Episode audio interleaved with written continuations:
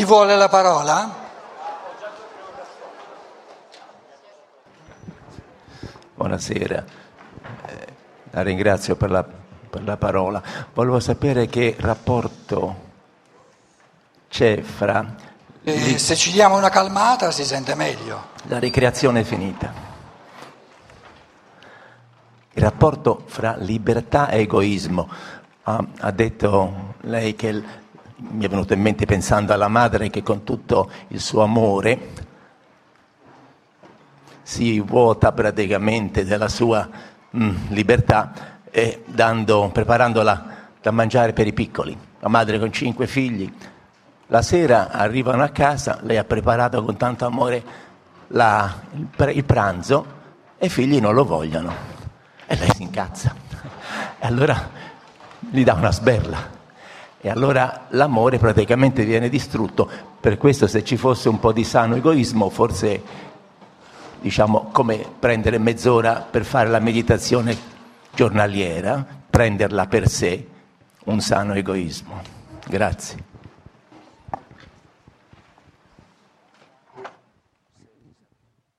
Allora, quello che io ho cercato di dire è che la cosa più importante è l'amore di sé, perché senza amore di sé non si può amare l'altro.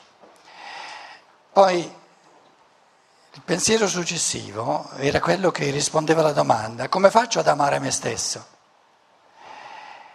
E ho detto, e qui comincia ehm, ad essere un po' paradossale la cosa. Il modo migliore di amare me stesso, di vivere sempre di più nella pienezza, di creare in me sempre più ricchezza, questo amore di sé, creare in me sempre più ricchezza e di amare l'altro.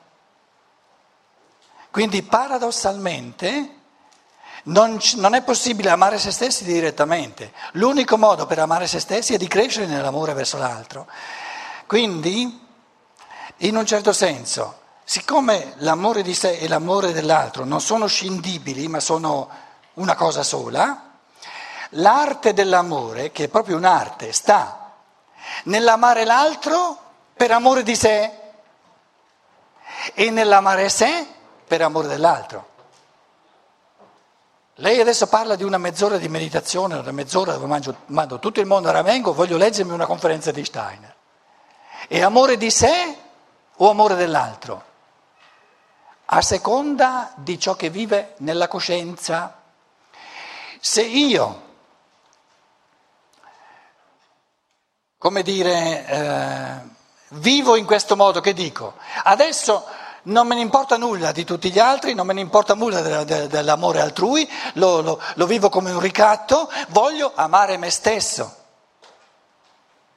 Questo tentativo di amare me stesso, disattendendo, escludendo l'amore altrui, è illusorio. Questo era il mio pensiero. Però ho la possibilità di avere una struttura di coscienza tale che mi dice questa ora che fisicamente, esternamente dedico a me è un dovere assoluto che devo agli altri perché altrimenti offro agli altri una persona povera e non ho il diritto di offrire agli altri una persona povera. È un dovere dell'amore all'altro di costruire ricchezza dentro di me, se no gli offro povertà. Quindi c'è un tipo di pensiero, una struttura di pensiero, che, e perciò parlavo dei gradini di evoluzione della coscienza. Adesso ci troviamo al punto da, da cominciare, altrimenti le cose diventano sempre più difficili.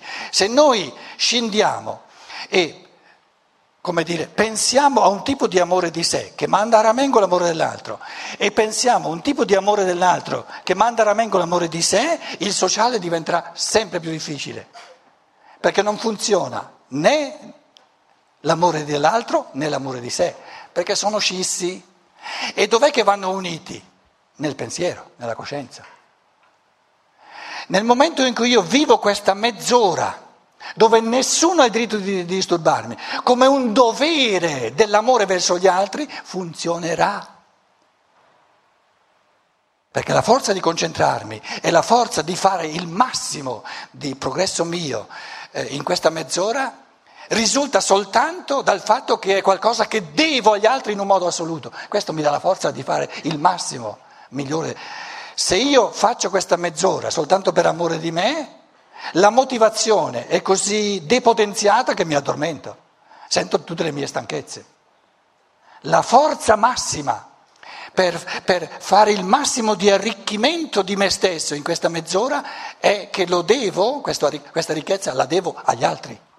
E non ho il diritto di presentarmi povero e, e, e spargere attorno di me vuoto di coscienza e povertà di coscienza.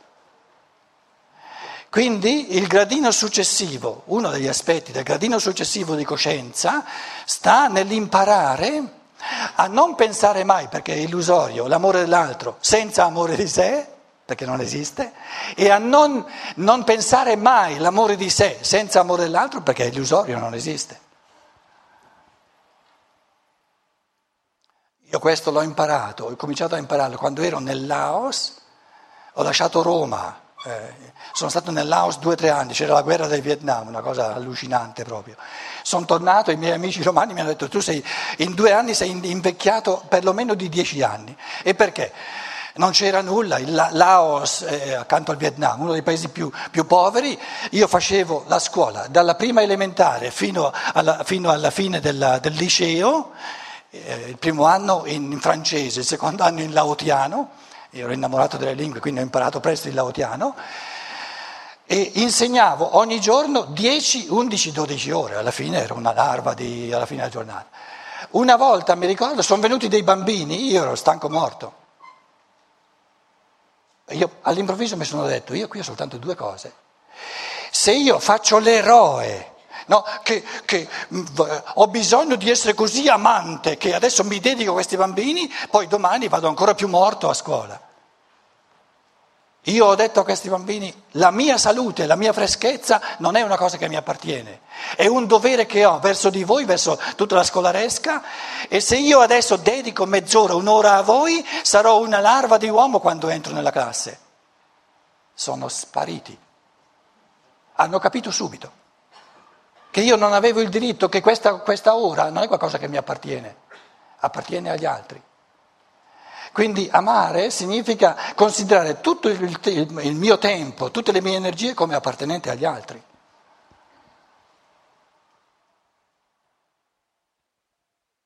E quando uno si presenta stanco morto a scuola, e gli alunni, è mica una cosa bella.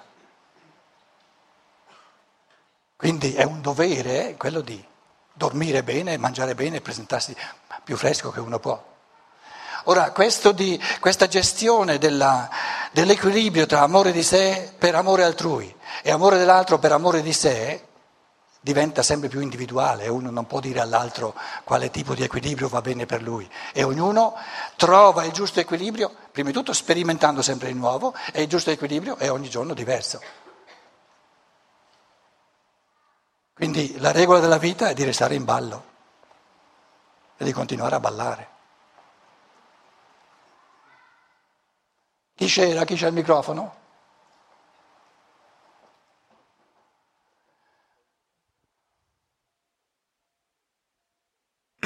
Nella esposizione precedente lei ha introdotto, mi è parso per la prima volta in questi due giorni, il concetto di eh, moralità, non di moralità, concetto di, di evoluzione moralità.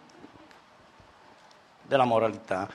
Io almeno ho inteso questo. E quindi, un po' più vicino al microfono. Quindi se ha introdotto un concetto di evoluzione della moralità vuol dire se evoluzione che parte da un punto, dall'origine del mondo magari, e che si protrae, si protende all'infinito, insomma, questo processo continuo. Allora mi chiedo, eh, se parliamo di una categoria di evoluzione della moralità, dovranno esserci delle coordinate, dei punti di riferimento cui fa si, si cala questa, eh, questo concetto. Mi piacerebbe sentire un po' di approfondimento su questo tema.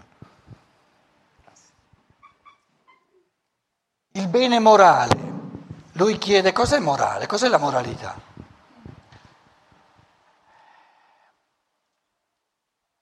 Si, può, si potrebbe fare una fenomenologia all'infinito di ciò che è morale, di ciò che è non morale o immorale, del bene e del male, con la questione sempre più scottante, esiste un bene oggettivo, un male oggettivo, o è soltanto questione di legislazione di un certo popolo, di una certa cultura.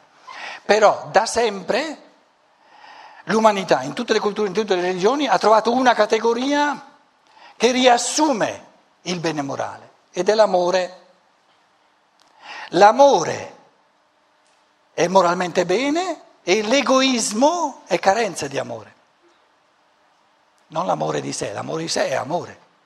Quindi l'egoismo è carenza di amore per l'altro e quindi non è neanche amore di sé. Quindi la somma del morale è l'amore. E la prospettiva evolutiva della moralità è di vincere sempre di più. Che cosa?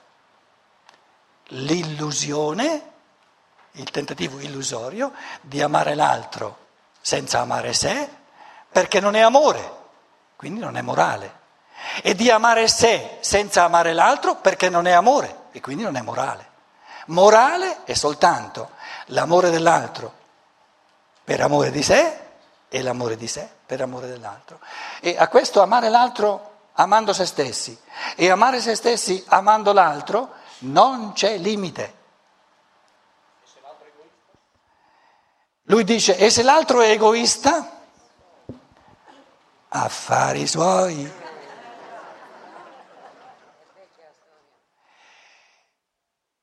Lei dirà, però se l'altro è egoista se ne approfitta.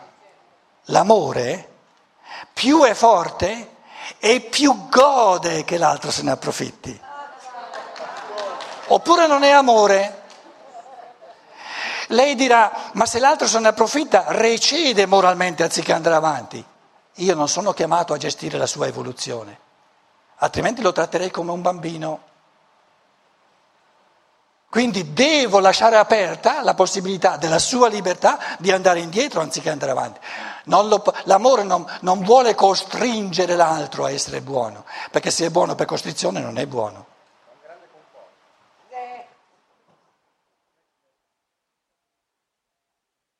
L'amore è l'arte di lasciare l'altro in pace.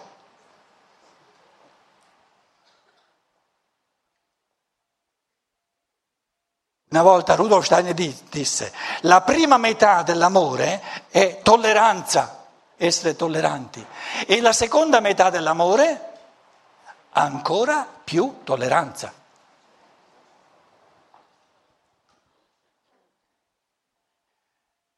Cristo sa che Caino, che, no, scusate, che Giuda non soltanto lo sta per tradire, ma poi vuole togliersi la vita.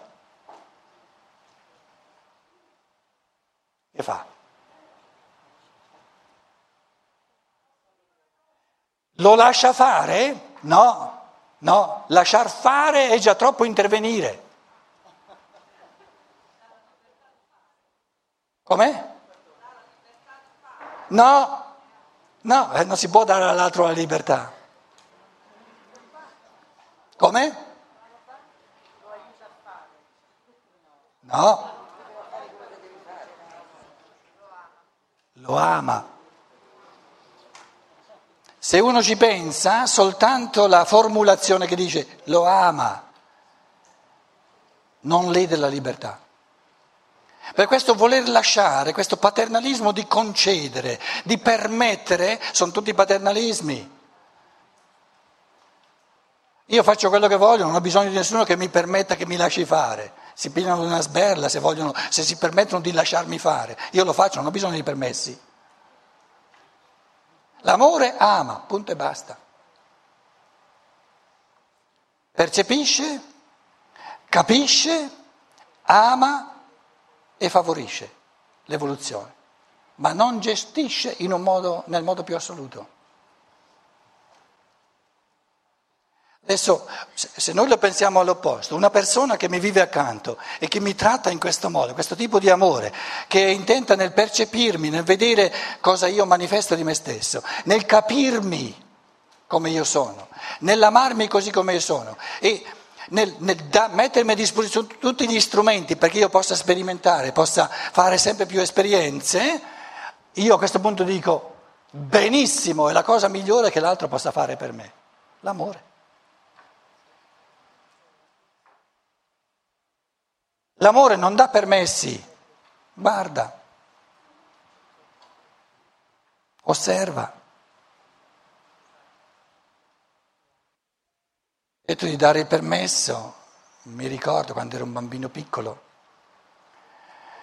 eh, il papà si era tagliata l'erba, c'era il fieno, domenica è proibito lavorare, la chiesa è proibita lavorare, e il papà sapeva si può raccogliere alla svelta, eh, i contadini sapevano, fra due ore piove, il mezzanino, il primo fieno, se l'acchiappa la, la pioggia non vale più nulla, le, le, vacche non lo vogliono mangiare, però bisognava avere il permesso del parroco. E non dimenticherò mai il mio papà con un bel cappellino, perché questi contadini non avevano nient'altro, almeno un cappellino, si toglie il cappello, signor parroco, possiamo... E poi di corsa, tre chilometri a piedi per andare a raccogliere, possiamo raccogliere il fieno che sta per piovere. Sì, sì, sì.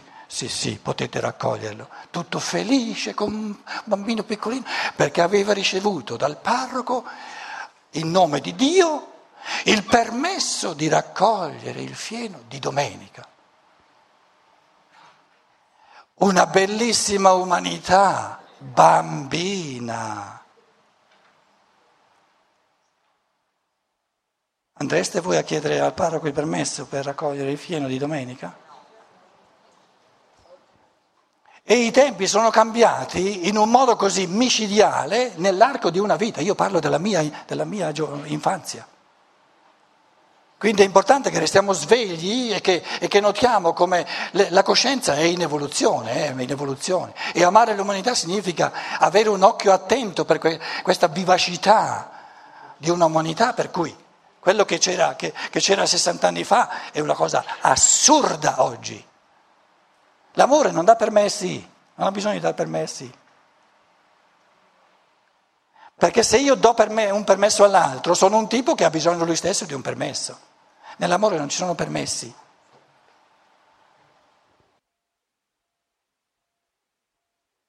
Ah, allora, eh, io pensavo che questa cosa eh, dell'amore potrebbe essere risolta in questo modo. L'amore perfetto è l'amore senza oggetto. Cioè l'amore è uno stato d'animo, uno, un modo di essere e quindi non ha una, un oggetto sul quale si deve riferire, ma è generico, generale e anche lì non avrei messo l'umanità, lì sulla lavagna, a quel posto lì, ma il creato. Perché l'umanità mi sembra troppo autoreferenziale, visto che noi siamo umani e quindi l'umanità siamo noi mentre la, la percezione, il pensare, l'amare, l'aiutare, il creato è molto più generico e molto più in linea con un amore generalizzato e non mirato, perché un amore mirato rischia di essere, eh, come si dice, non limpido, non disinteressato. Okay, Bellissimo il pensiero. Se uno si mette a studiare, è giusto quello che dici, un po' difficilino. Se uno si mette a studiare un libricino, un romanzetto di Rudolf Steiner, col titolo La scienza occulta, poveri noi, di Geheimwissenschaft im Umriss in tedesco, un romanzetto interessantissimo, da una felicità che io ho masticato almeno una ventina di volte, dove descrive tutta l'evoluzione. No, non è un romanzetto, eh, c'è da masticare. Per chi, per chi, lo conosce in sala. Gli altri volevo stuzzicare l'appetito, chi lo conosce lo sa che non è un romanzetto da leggere per eh, sollecitare, per eh, sollazzarsi. Lì descrive che oltre all'umano, per quanto riguarda l'uomo, non c'è nulla.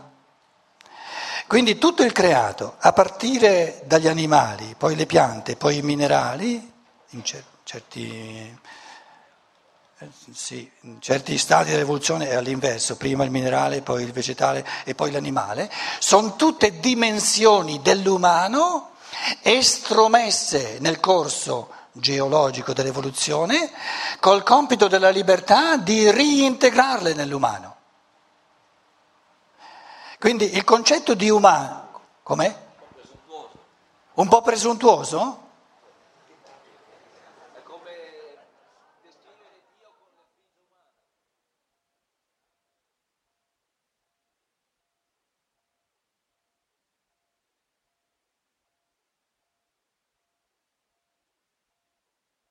L'uomo, stai attento, tu sei andato col pensiero, quindi devi stare attento ai miei pensieri, io godo i pensieri e sono un pensatore, di, di mestiere e di natura. L'uomo non può far altro che essere antropomorfico, perché è uomo. Aspetta, Ogni tentativo, no, no, non è soltanto un mio pensiero, è una realtà oggettiva. Ogni tentativo di esulare dall'umano da parte dell'uomo è pura astrazione, pura illusione.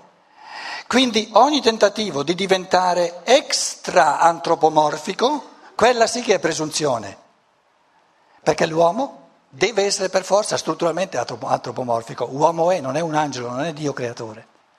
Quindi il concetto fondamentale è che per quanto riguarda l'uomo, è tutto antropomorfico quello che dice. E se lo esprime come qualcosa che esula l'umano, sta parlando di aria fritta, pura astrazione. Perché è un uomo. Quindi l'uomo non può andare oltre l'umano. È uomo. Quindi il concetto di presunzione sta proprio nel, nel credere che sia possibile all'uomo di, di esulare dall'antropomorfico e di capire ciò che è non umano, oltre l'umano. Ma sei uomo? Come puoi capire ciò che è oltre l'umano? Non esiste per te. Quindi per l'uomo l'extraumano è una pura astrazione, è una pura è aria fritta per l'uomo. Perché è uomo. No, no. Steiner ha portato dentro alla coscienza umana, quindi ha umanizzato un paio di cose in più che non l'essere umano comune, però è diventata una realtà soltanto entrando dentro all'antropomorfico, entrando dentro alla coscienza umana. Perché se restasse fuori dalla coscienza umana, di che cosa sta parlando Steiner? Ne può parlare soltanto portandolo dentro alla coscienza umana. Allora diciamo, la coscienza umana di uno Steiner è più vasta di, di, della vastità normale del, dell'essere comune, ma è una coscienza umana. Quando parla degli angeli, degli arcangeli, dice degli angeli e degli arcangeli tutto ciò che è antropomorficamente esprimibile. Quindi tutto ciò che è, che è esperibile dentro all'umano. Perché l'essere umano non può sovvalca, sov, so, so, eh, scavalcare l'umano, finisce di essere umano. Chi voleva augurarci una buona cena? C'era ancora qualcuno che aveva qualcosa? Abbiamo risolto tutti i problemi? C'hai il microfono? No, devi rivolgerti a, a chi...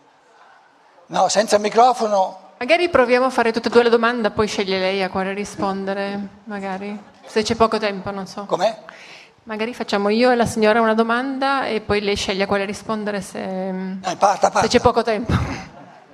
No, io volevo un chiarimento sullo schema che ha fatto la prima lavagna perché parlava di sé spirituale e diceva che non siamo ancora in questa fase, quindi ci sono delle illusioni che vengono create e che non riusciamo a capire. Non ho capito bene che cosa consiste il sé spirituale e in quale fase siamo adesso invece di quale sé. Cap- abbiamo capito tutti la domanda? Lei chiede, hai parlato di sé spirituale? Io speravo che man- mi passasse eh, liscia, invece, eh, invece non mi passa liscia. Allora lei chiede che differenza c'è tra il compito nostro, realisticamente possibile, di, di coltivare le forze dell'anima coscienza e quello dell'essere spirituale. eh, eh, la cosa è enormemente complessa. Però, agganciandomi alla domanda che lui aveva fatto prima, porto un esempio eh, semplice. L'anima cosciente, diciamo, lo stadio della coscienza, lo stadio dell'amore dell'anima cosciente, eh, il realismo di questo tipo di amore è di accettare, in fondo è quello che lei voleva dire, che la contemporaneità, l'unità dell'amore per l'altro tramite l'amore a me stesso, dell'amore a me stesso tramite l'amore per l'altro, questa contemporaneità, questa unità per ora c'è soltanto nella coscienza nel pensiero, ma non ancora a livello del cuore.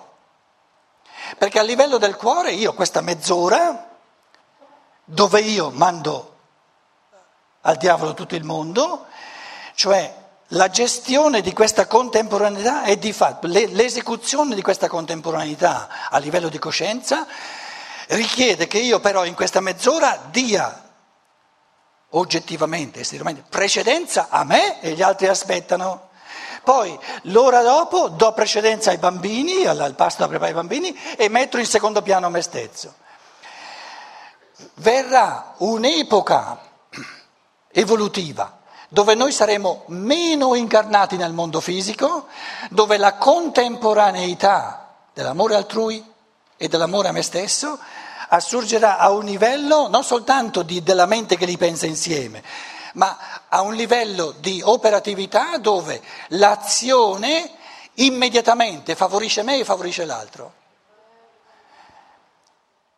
E questo modo di organizzare realmente gli esseri umani l'uno nell'altro fa parte delle, delle leggi evolutive del sé spirituale però presuppone questo gradino evolutivo una, diciamo, un, un, gradino successivo di superamento del materialismo per cui l'identificazione col corpo viene, viene diminuita e l'uomo si identifica sempre di più, si vive sempre di meno nel corpo perché nel corporeo devo devo distinguere, devo mettere uno dopo l'altro, però nell'anima se vive sempre più nell'anima, vive contemporaneamente l'amore di sé e l'amore dell'altro.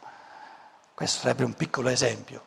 Per ora devo avere il coraggio, se voglio passare un'ora a concentrarmi, di mandare al diavolo tutto il mondo. Tira fuori la spina del telefono